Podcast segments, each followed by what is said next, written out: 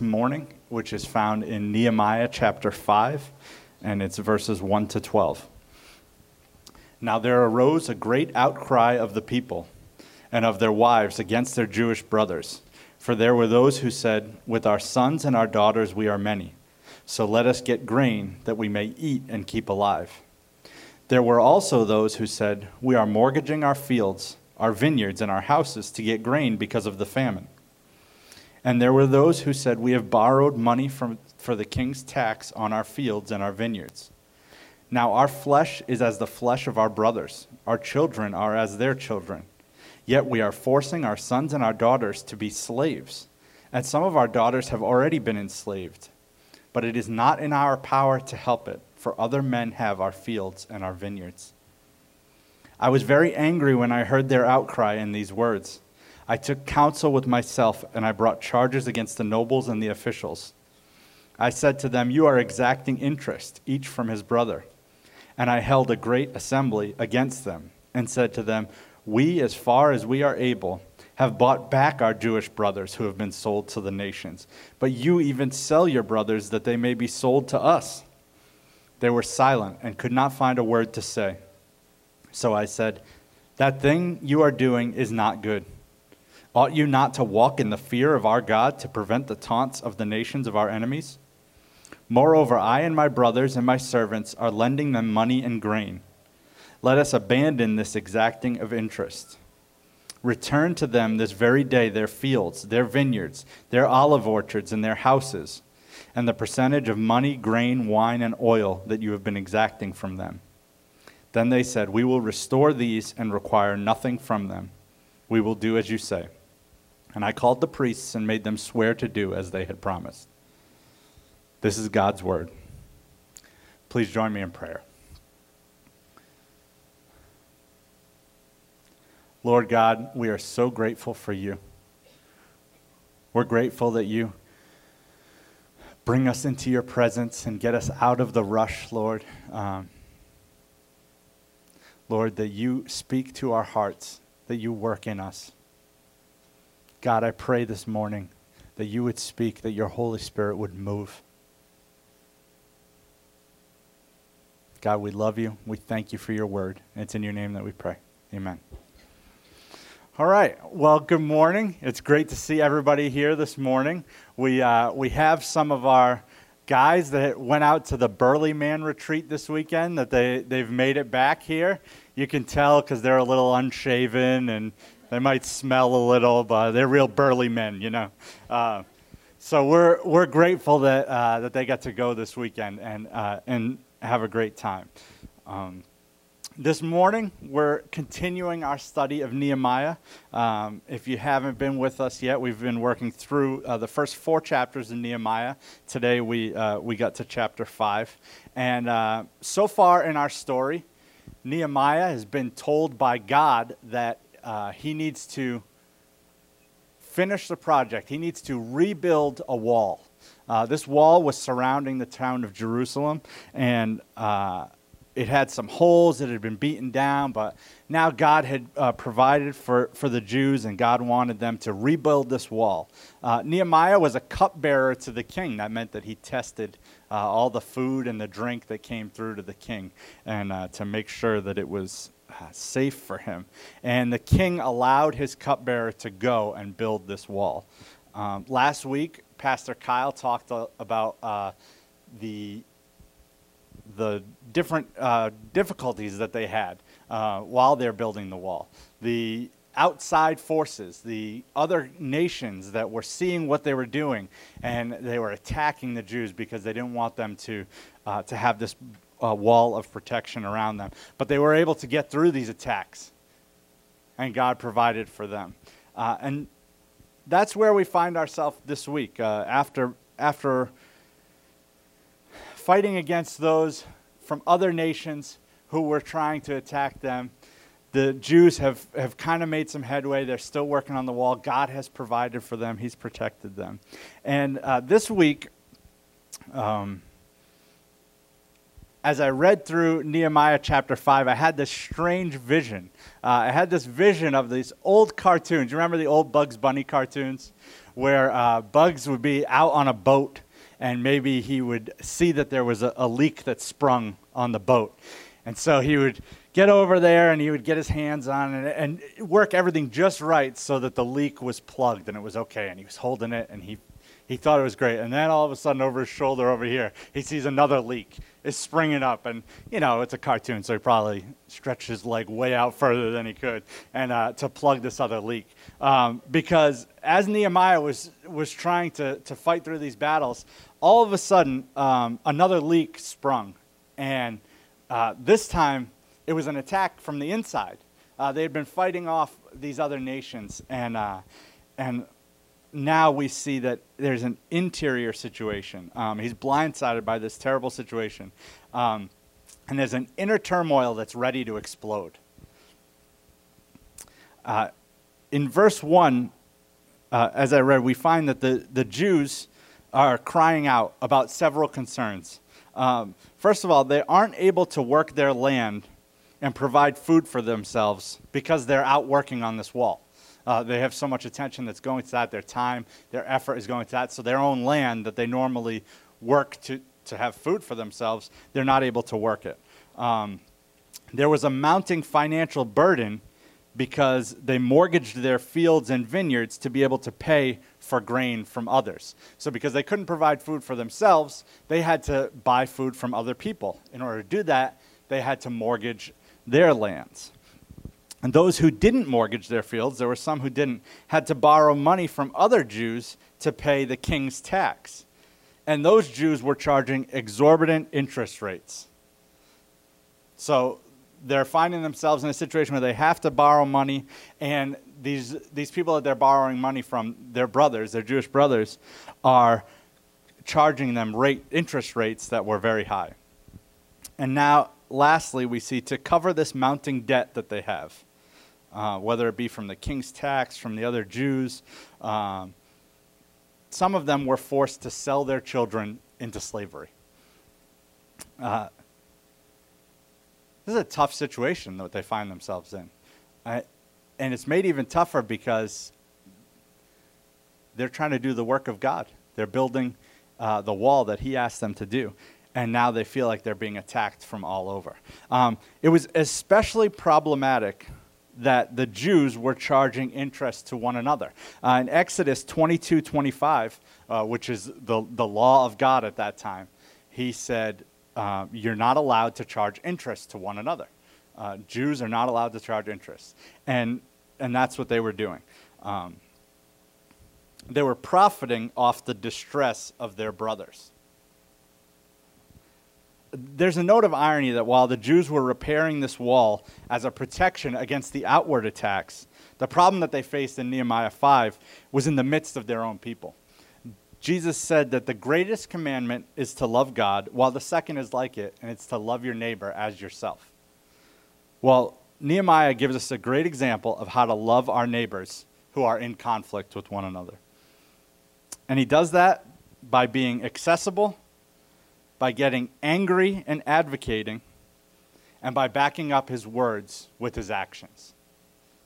That's what we're going to look at this morning. Uh, let's start out in verse chap- uh, excuse me, in chapter 5 and verse 1. I'm going to read it again. It says, Now there arose a great outcry of the people and of their wives against their Jewish brothers. For there were those who said, With our sons and our daughters we are many, so let us get grain that we may eat and keep alive. There were also those who said, we are mortgaging our fields, our vineyards, and our houses to get grain because of the famine.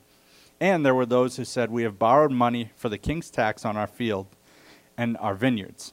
Uh, so they have a list of complaints, and in uh, verse 6 it says, I was very angry when I heard their outcry and these words.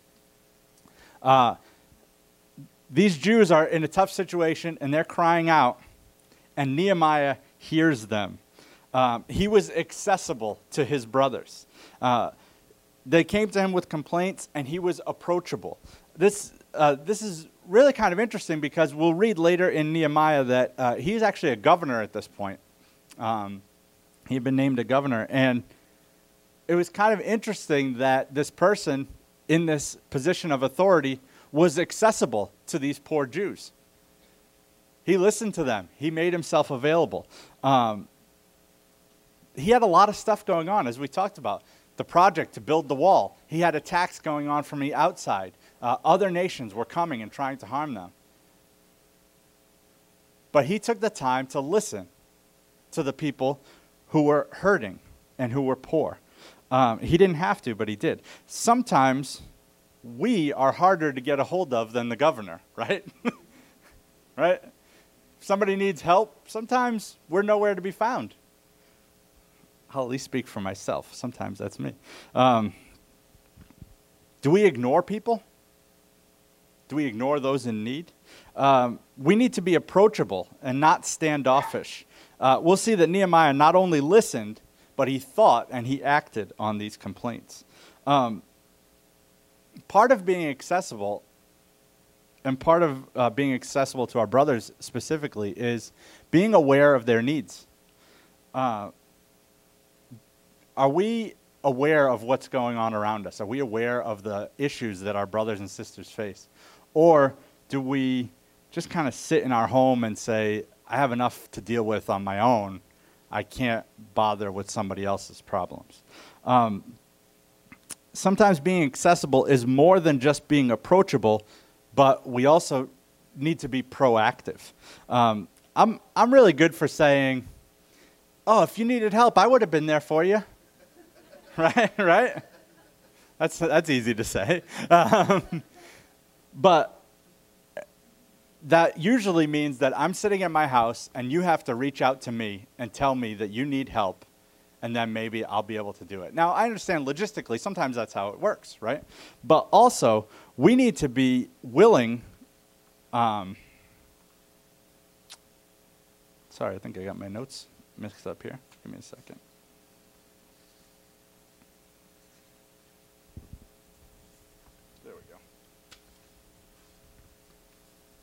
Um, we need to be willing to reach out to one another, not just wait for somebody to ask for help, but we need to be proactive in offering our help, checking in and caring for one another.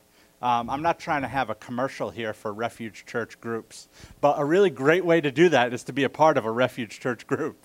Um, every other Tuesday night we have a, a, gospel community, and every Wednesday night we have a, a prayer meeting, and uh, every Saturday morning uh, the guys have been doing this great um, men's group that I've been hearing really awesome things about. Um, when we get together in these communities and, and, share with one another prayer requests and we share with one another what's going on in our lives, it's a great opportunity to know how you can care for someone. You know what's going on in their life because you're there.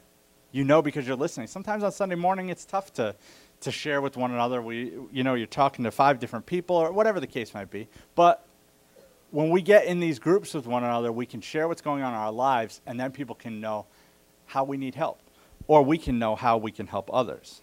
Um, we become aware of one another's needs in these settings very easily, which is important because it's really hard to ask for help sometimes, right?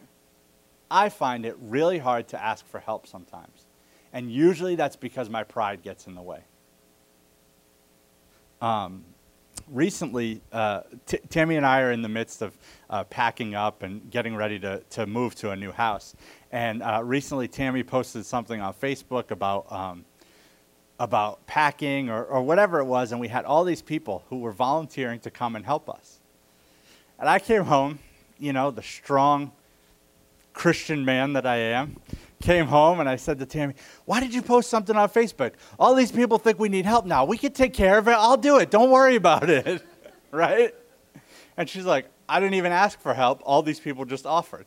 So, way to go, Refuge Church and our family. It's, uh, we appreciate it. Um, but oftentimes, I have a hard time asking for help. I have a hard time saying, Hey, I need a hand. Um, and it's my pride that gets in the way.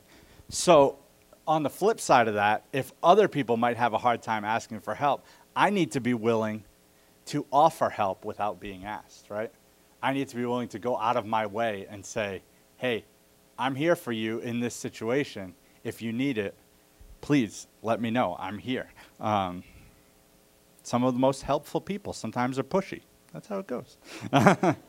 um, but not only do we need to be uh, present with one another uh, in order to be accessible, but also we need to be um, careful that we're not judgmental of one another.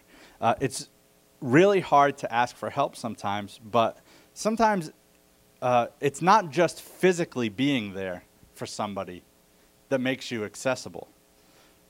If you look at the situation that we were reading about this morning, these people were talking about deep financial distress. Uh, they were they were in a lot of trouble, and it's already ask it's already tough to ask for help, especially with a financial need. But if you're the type of person that is always uh, judgmental of those in need, complaining about the poor or people on welfare, or posting memes about the government aid and and all these things, um, people are not going to come to you if they need help. Your accessibility is not just in the moment of physically being there, but your accessibility is what have you said in conversations with others? Because if you've told people about how, oh, you're sick of the people living off the system, and somebody needs help financially, they're probably not going to come to you and ask for help, right? Because in, my, in their mind, they know, I already know what you think. So being accessible is not just in that moment of help. But being accessible is how you carry yourself. It's how you talk. It's, it's your, what your interactions are with one another. Um, this sounds like a lot, right? Like to me, I feel like uh, in my human mind, I think, I'm already helping this person. I not only have to help them, but I have to go out of their way, my way to make sure they feel comfortable to ask me for help. Well, how much is too much to show your brother the love of Christ, right? We need to be willing to put, put the effort out there. Uh, notice what the Bible doesn't say about these, uh, these people who, who brought these, this great outcry. It doesn't say that these people need to figure out their own problems. It doesn't say that these people shouldn't have gotten themselves in this mess in the first place. It doesn't say, I have my own things to deal with. No, Nehemiah was very angry. He heard their outcry in these words. And in verse 7, it says, I took counsel with myself and I brought charges against the nobles and the officials. He did something to help. He says, Help out your brothers. We're all working towards the same goal. Right? And that goal is not financial gain. That goal is not worldly possessions. We're working towards the goal of the spread of the gospel, the spread of the love of Christ. That's what we're working towards. Uh, recently, Ashley C. Ford, uh, who's an author from New York, sent out a tweet that had a pretty big impact. Um, she mentioned how there are kids in school right now that have delinquent lunch accounts. Uh, what this means is that for whatever reason they aren't able to pay and they're being given uh, substitute meals, which usually consist of like a cold cheese sandwich and a milk. Um, she tweeted out that a nice thing you can do is contact your school district and offer to pay their tab and allow them to get a normal lunch. This led to hundreds of thousands of dollars being raised for kids to have their lunch tab paid for. It also led to a conversation that had undertones of, well, why can't these kids' parents pay for their own lunch? Uh, the focus was taken off helping a child and put on the worthiness of the parents. Ashley was asked, and she said, I sincerely just wanted to think of something really easy that people could do to make a difference locally. It was just one idea. Another school might need help with uniforms or tutoring. The point was to put to do something that helps people in your community. Help one another out so often we look at other people's philanthropic efforts and poke holes in them and all the reasons why they're not good. Right? We know that United Way gives 0.03% of every dollar that's raised uh, to actually something that works. Well, instead of uh, complaining about these things, well, excuse me, when we complain about these things, I know for myself, I often get paralyzed. I can poke holes in all the arguments about what other people are doing, but I'm not doing anything myself instead. Um, we just sit on the sidelines instead of helping.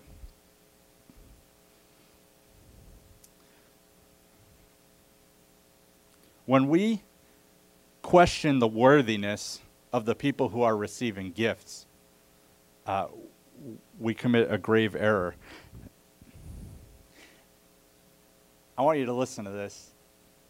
May those of us who are sinners and have received the free gift of salvation never question the worthiness of the people receiving our love and our gifts. Right? If Jesus said, How worthy is Mark for me to die for him? He wouldn't have. Help us not to say that about those around us. Don't forget, we weren't worthy of Christ's sacrifice. Nehemiah reached out and helped these people, and that was a great way to show God's love to them. And it's an example that we can follow. Nehemiah was not judgmental of the people that asked for help. Instead, he was accessible to his brothers in a time of trouble. So, how did he react to being accessible and to hearing this problem? Well, this is our second point. He got angry and advocated for the oppressed. I bet you didn't think you were going to come to church this morning and the preacher was going to tell you to get angry, right? um, that's not normally how it goes. Um,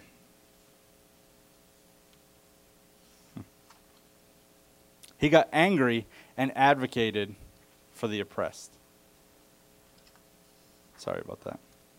Um, he recognized that there was a problem with how the Jews were treating one another, and this caused righteous anger. Uh, we often have anger that is incorrect, and we need to be wary of it. But sometimes we need to be encouraged to righteous anger. In verse 6, it says, I was very angry when I heard the outcry in their words. Um, Ephesians 4:26 says to be angry and do not sin. Uh, there is a time when anger is appropriate. And to be honest, uh, sin should bother us. It should make us angry.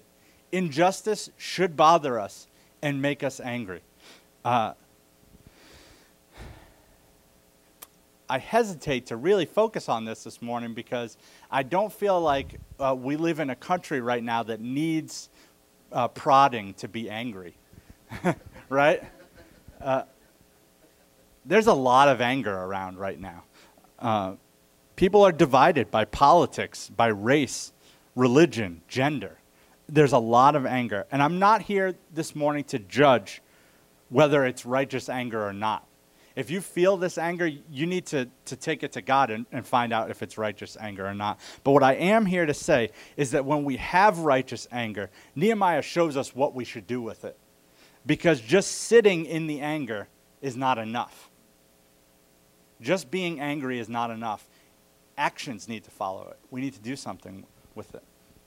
Um, this issue that he came across was not an opinion issue. This was very clear. The Jews were charging interest to other Jews. The Bible specifically said, do not charge interest to other Jews. Um,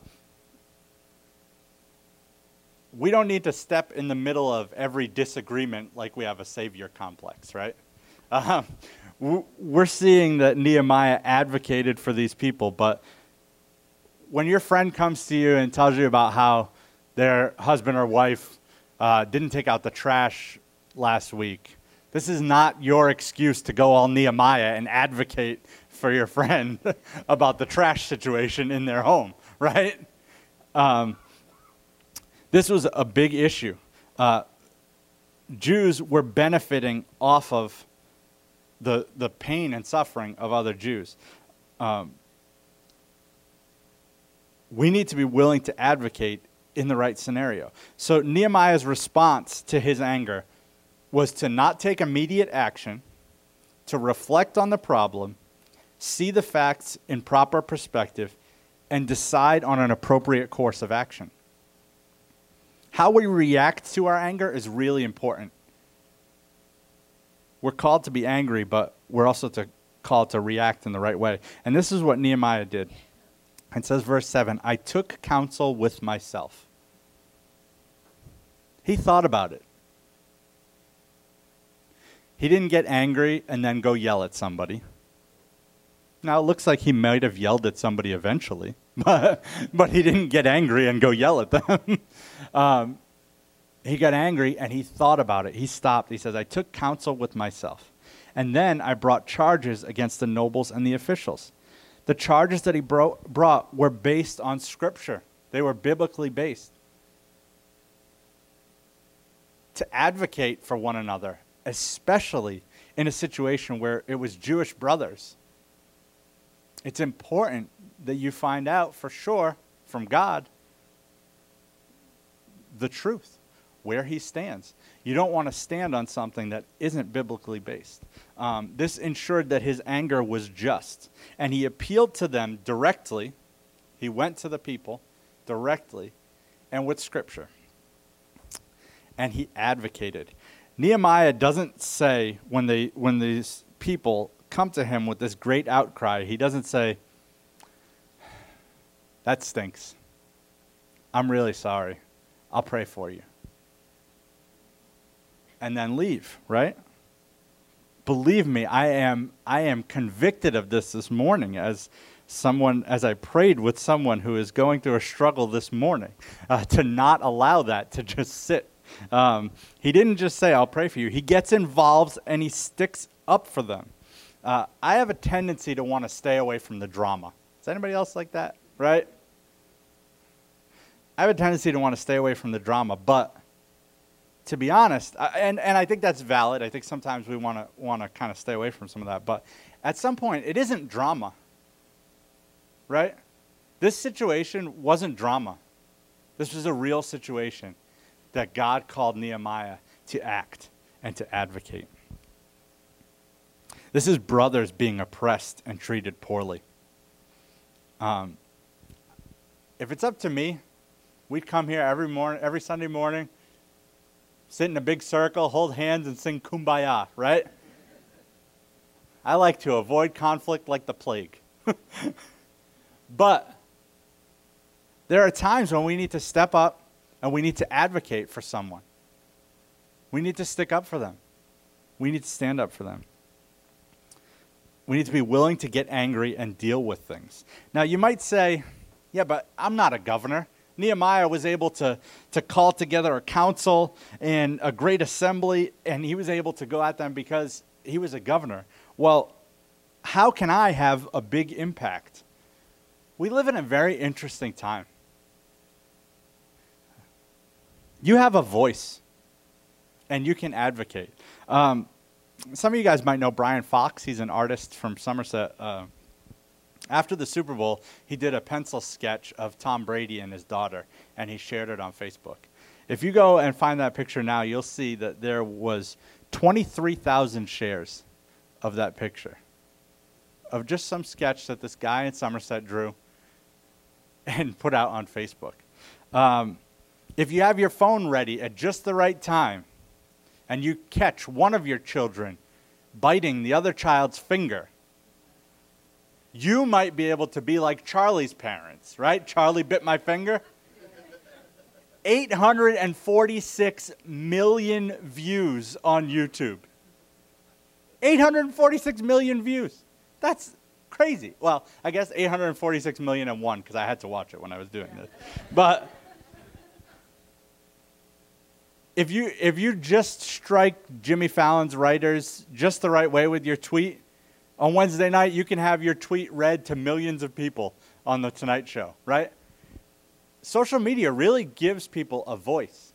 Um, it's a very interesting and different time. We can advocate, we can make a difference. Um, and also, we happen to have an example of that here today. So I'm going to have right now Heather Denton come on up, and she's going to share her story of advocating uh, that she's kind of been uh, going through recently.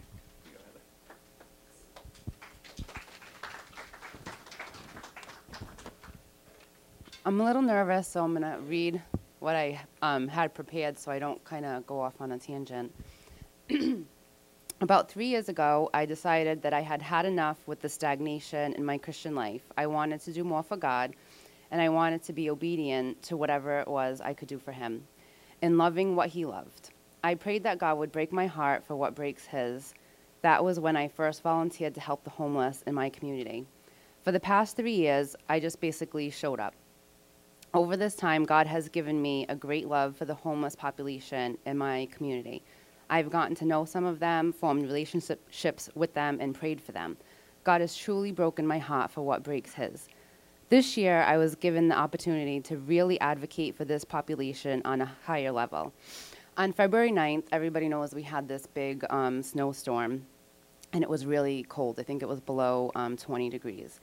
The Fall River Overflow Shelter that I volunteer with was able to stay open. They normally close at 7 o'clock and the guests have to leave, but they were able to stay open as an emergency, emergency shelter for the people who were already pre registered. But people just who are outside couldn't just come in and stay there to stay warm or get away, get out of the snow. So um, we had to turn two people away, which was absolutely heartbreaking. The hospital had sent them to us, even though the hospital has their own protocol for homeless people and what to do when homeless people come into the hospital. They sent them to us, and one, one woman had an obvious mental illness, and we had to put them in a taxi and send them back to the hospital. And it was just awful. So I spoke to the pastor who runs the overflow, and he told me that he had reached out to the mayor and asked what the mayor wanted to do about this upcoming snowstorm. And um, because in the past, what happens in Fall River is they open up the government center at, or Durfee as a warming shelter slash emergency shelter.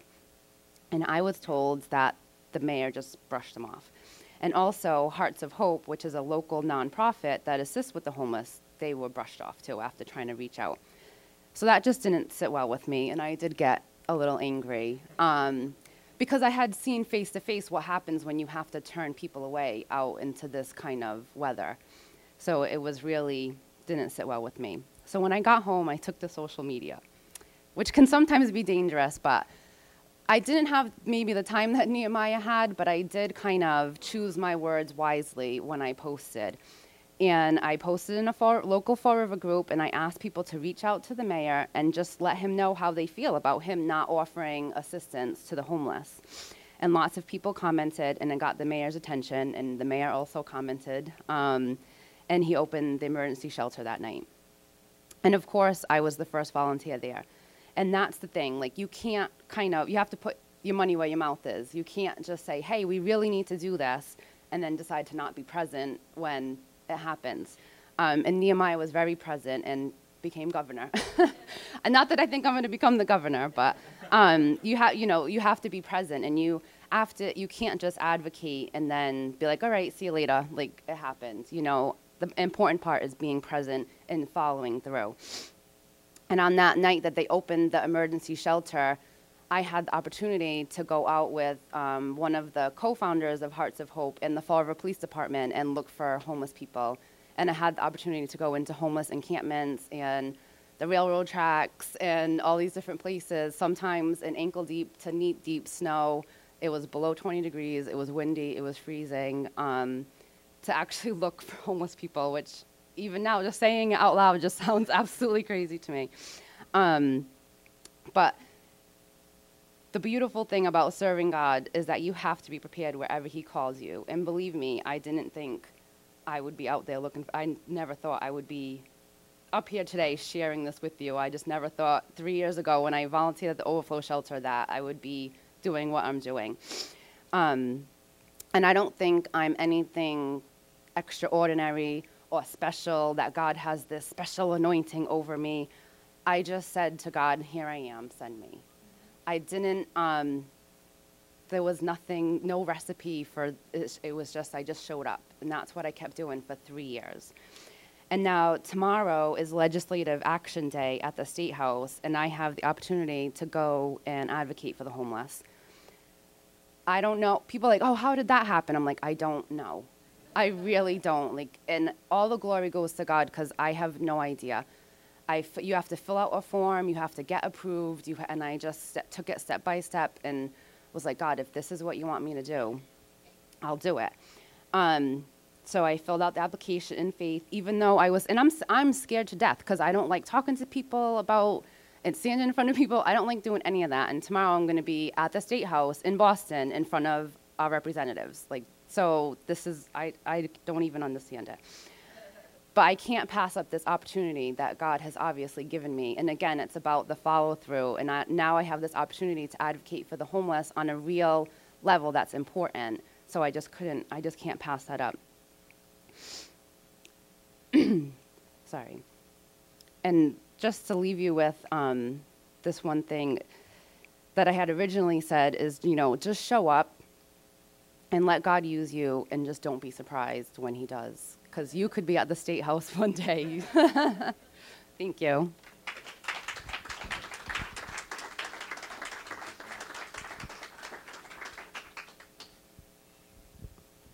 Thanks so much for sharing, Heather. And actually, we're going to uh, just take a minute and pray for Heather and for tomorrow. Um, so please join me in prayer. Dear God, we just love you. We thank you for uh, the great and crazy ways that you use us. And uh, Lord, we thank you that, that you do things that are bigger than we could have ever imagined. And I pray for Heather, especially tomorrow as she goes um, to speak. Lord, I pray you would just give her peace give her calmness, Lord, and just speak the right words through her, God. I pray that she'd be a good example for you uh, while she's there, and that uh, you would uh, just continue to find great ways to take care of those who are in difficult situations, Lord. It's in your name that we pray. Amen. Um, so Heather is a great example of what I'm talking about, and she advocated. Sometimes, uh, and I think she kind of shared this as well. Um, that being an advocate sounds like a really big idea. It's probably not something she expected to happen um, when she first volunteered. But we serve a really big God, and He does really big things. Uh, don't you think that those people in Nehemiah, when they were trying to figure out where they were going to get food, trying to figure out how they were not going to have to sell their children into slavery, were wondering what what can happen? What, what can we do? And God Nehem- used Nehemiah in a great way uh, to prevent this. And his advocacy, uh, his advocacy was out of love. And it wasn't simply love for the oppressed, although it certainly was. But he showed love even to those who were oppressing by not letting them stay in their sin, by confronting them with their sin. Nehemiah was quick to advocate for his brothers and his sisters, but he also teaches us an important lesson that advocacy without action is just hypocrisy. Um, Nehemiah was available to his brothers in need first. Second, he got angry and advocated for them. And lastly, we'll see that Nehemiah backed up his words with actions. And that's kind of what Heather was talking about. Um, trust me, uh, she was there. She advocated, and day and night, she was at Government Center with these people at the warming uh, at the warming center to to offer her uh, to offer her time.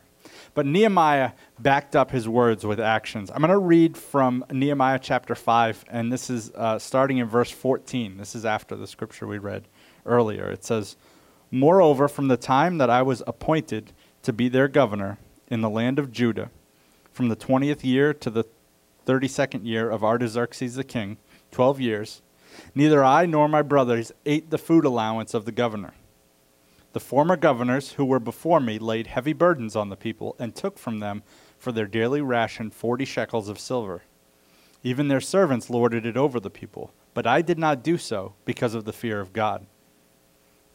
I also persevered on, in the work on this wall, and we acquired no land, and all my servants were gathered together were gathered there for the work. Uh, Nehemiah didn't simply advocate for his brothers and sisters and not serve them, but he served them as well. Uh, we saw earlier in his discussion with the rich, um, with the rich people when he came to the council, he said uh, in verse 9, uh, or excuse me, in verse 8, he said, We, as far as we are able, have bought back our Jewish brothers who have been sold to the nations. But you even sell your brothers that they may be sold to us. He's telling them that he's already given them grain and wine and oil, and they've been exacting it back from them. Nehemiah backed up his words with his actions. Right? He didn't just say it, but he did it. He was about it. Um, they were buying people out of slavery. And on top of this, he was taking less as a governor. He says, Neither I nor my brothers ate the food allowance of the governor. He could have taken that money, but he knew that other people needed it more. Uh, in an act that serves as an example of biblical principles, Nehemiah let go of the privileges of being a governor. Sometimes in our Christian walk, God requires us to let go of some of the privileges that we have in order to serve our brothers and sisters. And do you know why Nehemiah was freed from the enjoyment of these privileges? You know why he could give this stuff up, this money and this food? That's because he had experienced something better. He knew that there was something better. To love his brothers and to love God was better than those things. He cared more about the burden on others than on his own ease. And we're to care for one another. We're in community with one another. And it may require letting go of some of our freedoms. Uh, we may have the, uh, we have the freedom to give up our own wants and desires for others. Galatians 5 13 to 15 says, For you were called to freedom, brothers. Only do not use your freedom as an opportunity for the flesh, but through love serve one another. For the whole law is fulfilled in one word you shall love your neighbor as yourself. But if you bite and devour one another, watch out that you are not consumed by one another. We can sacrifice for one another. We can sacrifice our time, our money, our rights for one another in an act of love and service. And we can do these things to show people the love of Christ. Uh, there's an important aspect of the story that I haven't really touched on too much yet. Uh, we saw first that Nehemiah was accessible to his brothers. We saw that he got angry and advocated for the oppressed, and that he backed up his words with his actions. But here's the best part it worked. uh, these rich Jews who had been treating their brothers poorly were convicted of their sin and they changed their ways, even repaying what they had taken from them. God used Nehemiah and worked in their hearts to change their ways. It's worth it to stand up for your brothers and sisters. Believe me, I'm preaching this to myself because, like I said, it's, it's a struggle, but it's worth it. Um, and we have the best example of an advocate in Jesus Christ. Jesus Christ advocates for us with God the Father, and he gives us righteousness in the place of our own. If you came in this morning and you feel like you have nobody in your corner, that nobody has your back or nobody would stand up for you, I'm here to tell you that you're wrong, that Jesus does. He wants to stand up for you. He took your punishment so that you don't have to. He came to this earth and died to pay for your sins. He wants to advocate for you. Uh, will you trust him? And, brothers and sisters, are you available to those around you? Are you accessible to those in need? Are you willing to get angry and to do something about injustice? Are you perpetrating injustice on someone else? In the middle of a story about building a wall, God shows his people that they didn't need to simply rise up and build the wall, but they needed to rise up and build a strong community. Please join me in prayer. Dear God, we're so grateful for you. We're grateful that you sent your son, that he advocates for us, Lord. God, we're grateful for your love and for your word and for your peace. I pray as we go out this week, Lord, that we're accessible to those around us, that we open ourselves up to those in need, and that if we're in need, that we open ourselves up to accept help. God, I pray that we would advocate for our brothers. It's in your name that we pray. Amen. Uh, at this time, we're going to